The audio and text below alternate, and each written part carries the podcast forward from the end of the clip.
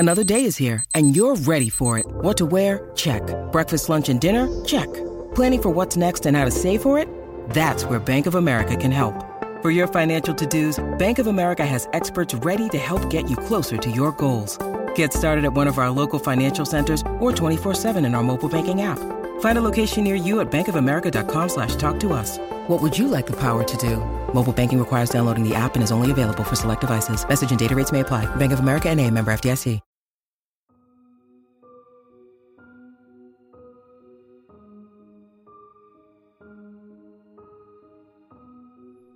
Lowest man on the totem pole. That's how my boss described it. That's how I got stuck on night shift. That made me the new guy, or T F N G, as my coworkers said during the two weeks of day shift training I got at the start of the job. I'm a junior network administrator, right out of college, riding on a friend of a friend's recommendation. I was responsible for making sure everything stayed the same overnight. All the little red lights stayed on, and the green lights stayed green. I had very little idea what I was doing, but in government work, the one thing you could count on is that the task is documented somewhere, usually on paper, in a binder.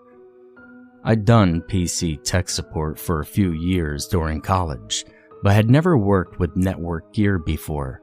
If my resume isn't outright false, it definitely stinks of cheese. The office is thirty miles inside the gates of a military base. The speed limit is thirty miles per hour, and the M Ps will write tickets for one mile over. It's a straight road, no hills or curves, only scrub pine for thirty miles. The gates are only five minutes from my apartment, which makes the hour and five drive even more infuriating. The building itself is bland in a way only nineteen seventies era government buildings can be. A long, low building, brick walls pierced by narrow, energy-efficient windows. My shift is Sunday through Wednesday, eighteen hundred until oh eight hundred Sundays and Mondays. twenty hundred until oh eight hundred Tuesdays and Wednesdays. Mandatory overtime. I only work four days a week, but when you work nights or long shifts, you're wrecked the next day. I have no social life to speak of, excluding League of Legends. My roommates all work day shift and are usually gone to work when I get home, and out partying when I wake up. Did I mention I worked completely alone? That's not entirely true. My shift overlaps with the coworkers for an hour. In the short time Dan and I see each other, we spend the time going over activity logs and any issues he thought might crop up overnight. Other than work, Dan and I had nothing in common. He was in his fifties, with a bushy beard, thick glasses, and a penchant for plaid shirts and overalls. He'd worked in the Network Operations Center since he was eighteen, and would likely work there until he retired. Sunday nights are the hardest, and after the long drive in, I badged through four sets of security doors into the dark cave of the N O C, drag up a chair next to Dan, half pay attention while he mumbles over a few things, since he had been there for twelve hours and wants to leave as much as I do. And just like that, he's gone. Now, I couldn't blame Dan for not wanting to be there. The N O C is lit only by its screens, three large projector displays, and dozens of monitors. The room is in the middle of the building, with no windows. Three rows of low-carpeted cubicles fill the room, with a bank of monitors just below the projector displays. And the rest of the building is on low power overnight, which means only one out of every four banks of lights were on, the rest off and sometimes flickering and buzzing. The M Ps patrol the building once a night, around oh two hundred. They can't get into my area, or at least they don't. I learned their schedule the hard way when they went into the restroom I was using one night. They laughed when I screamed, so I stayed in the stall until they left.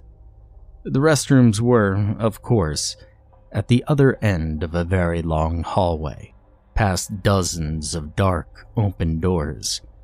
I've considered peeing in a soda bottle instead of making that walk. The day shift people have decorated the halls with all manner of pumpkins and scarecrows and zombie heads. Earlier this week, I made my way to the restroom. Only every fourth light was on in the hallway, the dim fluorescence revealing a stale, institutional green. I walked past all those dark doorways, steps echoing off the hard tiles, and then, out of the corner of my eye, I saw a life-sized glowing green skeleton. Its eyes lit up, and it shouted, "Trick or treat," at me. I hate this place during Halloween. The base is located in an area that is prone to get massive thunderstorms, including tornadoes, nearly every week during autumn. A big storm hit just a few nights ago. I had the Weather Channel pulled up on one of the overhead projectors. With the sound off, I watched the weather alerts crawl by. In the N O C, the storm was a slight increase in the ambient noise. Something new, apart from the whirring of the ventilation system and the hum of computers. And then, at two forty-five, an alarm went off. "Well, shit," I said. The alarm was old, an actual light on the wall, with a buzzer, not part of our automated systems. I grabbed my white protocol binder, found nothing, went to my manager's desk, and looked through his stack of P Bs. Nothing. "The U P S has a fault," my boss, Mike, said when I called him.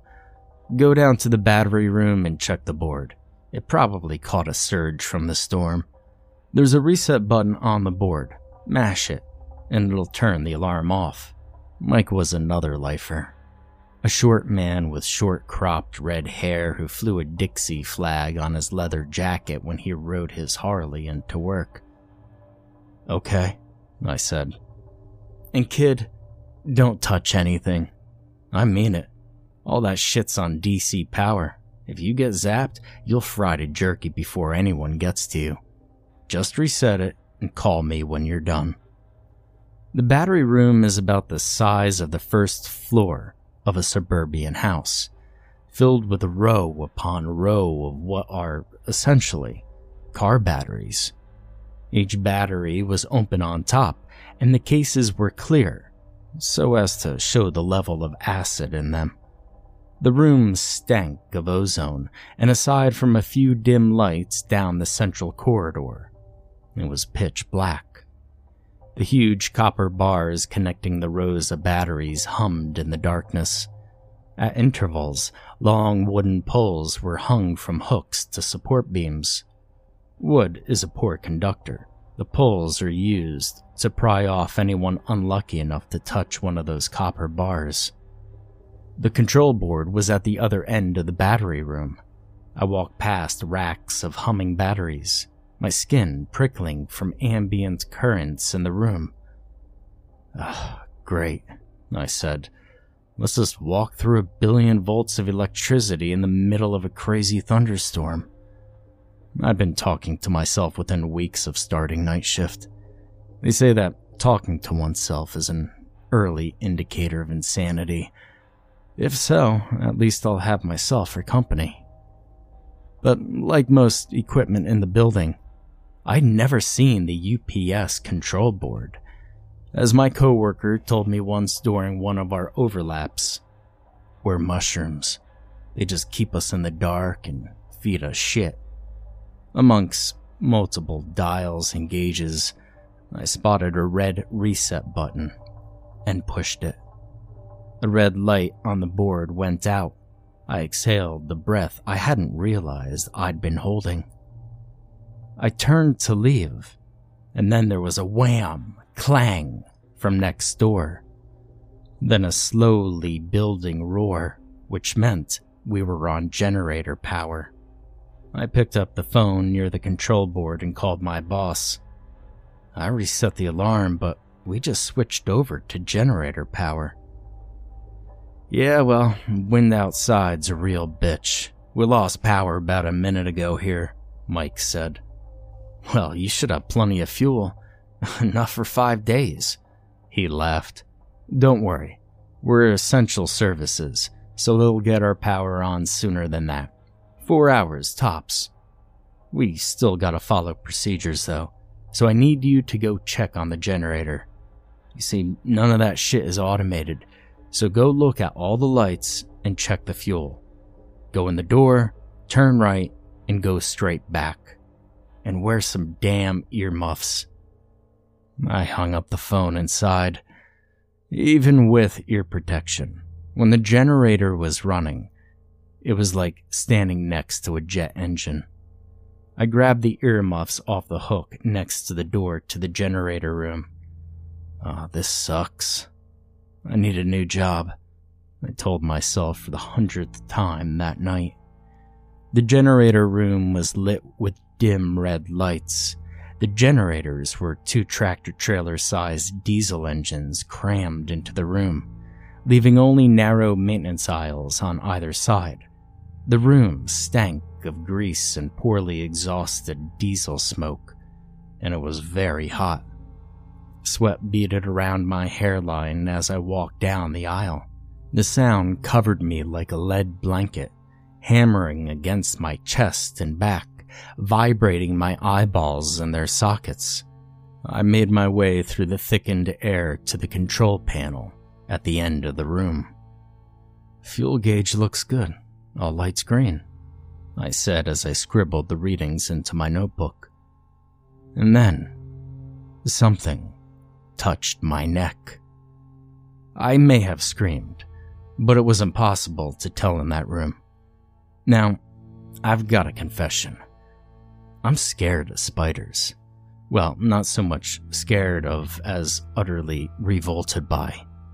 When I felt the first touch, I instantly visualized a huge black spider crawling on my neck. I flipped, did the spider dance, brushed the back of my neck a dozen times. Hell, I shook my clothes, I spun around in circles, nearly knocked my earmuffs loose, said a lot of bad words, and after a few seconds of this, I realized there was no spider. Shit, I said and bent to pick up my notebook, and then something pushed me. I stumbled forward, away from the control panel. I spun around, and there was nothing. What the hell? I frantically looked around me. I was alone, still trying to see both in front and behind me. I stooped and grabbed my notebook. Now I decided there that no matter what, I wasn't going to run. Hell, this was a prank, and my coworkers were watching it on video. It would probably get a million hits on YouTube. It's great to be the new guy, you, you assholes, I shouted, even though I couldn't hear myself over the din of the generator, and I knew nobody else could either. I walked down the tight corridor beside the generator, toward the door. The whole way, I felt little pluckings at my clothes, like something pinching and pulling, but only for a second at a time. I yanked the door open, I stepped through, and slammed it shut. I pulled the earmuffs off and threw them on the floor next to the control board. I was covered in sweat and my ears were ringing, despite the ear protection. I then wiped my face with my sleeve and started walking past racks of batteries. Then I stopped. Something moved down one of the side aisles. I squinted into the murk. Batteries hummed around me. My scalp prickled and itched. At the end of the aisle, a slumped, dark shape rearranged itself and slouched toward me. I staggered back, then recoiled as my arm brushed against one of the battery racks. I stood still in the center of the main corridor, and the shape edged closer to me. My nose filled with the sickly sweet stench of burned pork. It reached the edge of the aisle, and I could see its shape. It was a man staggering towards me, flesh charred dark. Cables writhed across his body and trailed back into the dark. I heard the coils scrub and squeak against each other, and the man had no eyes. They had burst and cooked onto his cheeks, and he was shuffling closer. A cable wormed out of one socket, crossed the ruined bridge of his nose, and pushed itself into the other socket. And for a moment, I could realize, I could read the print on the cable. His withered mouth gaped open, revealing teeth that had cracked and burst from heat. He stretched a stick-like, charred arm out to me, and the cables twisted upon it. I glanced down and saw cables on the floor, snaking closer to me. I ran. Now, I don't recall badging out of the battery room or badging through the multiple security doors to get into the N O C. I remember sitting in one position for long enough that my leg went to sleep. I remember watching the doors and listening to the quiet noise of the N O C, listening for any change, or perhaps for a muffled, choked scream. I heard nothing, but I sat very still. Mike came in early that morning. "Hey, good job last night," he said. "I double-checked everything this morning. It looks good." He handed me my notebook. "But you, uh, you dropped this in the battery room." "Thanks." He looked at me, eyebrows furrowed. "You, um, well, you didn't see anything in there last night, did you?" I looked at him, at his orange flat top, shot through with white, at the tobacco stain around the corner of his mouth, burst veins in his nose, at his eyes, pale blue and watery. "Nope. I didn't see a thing."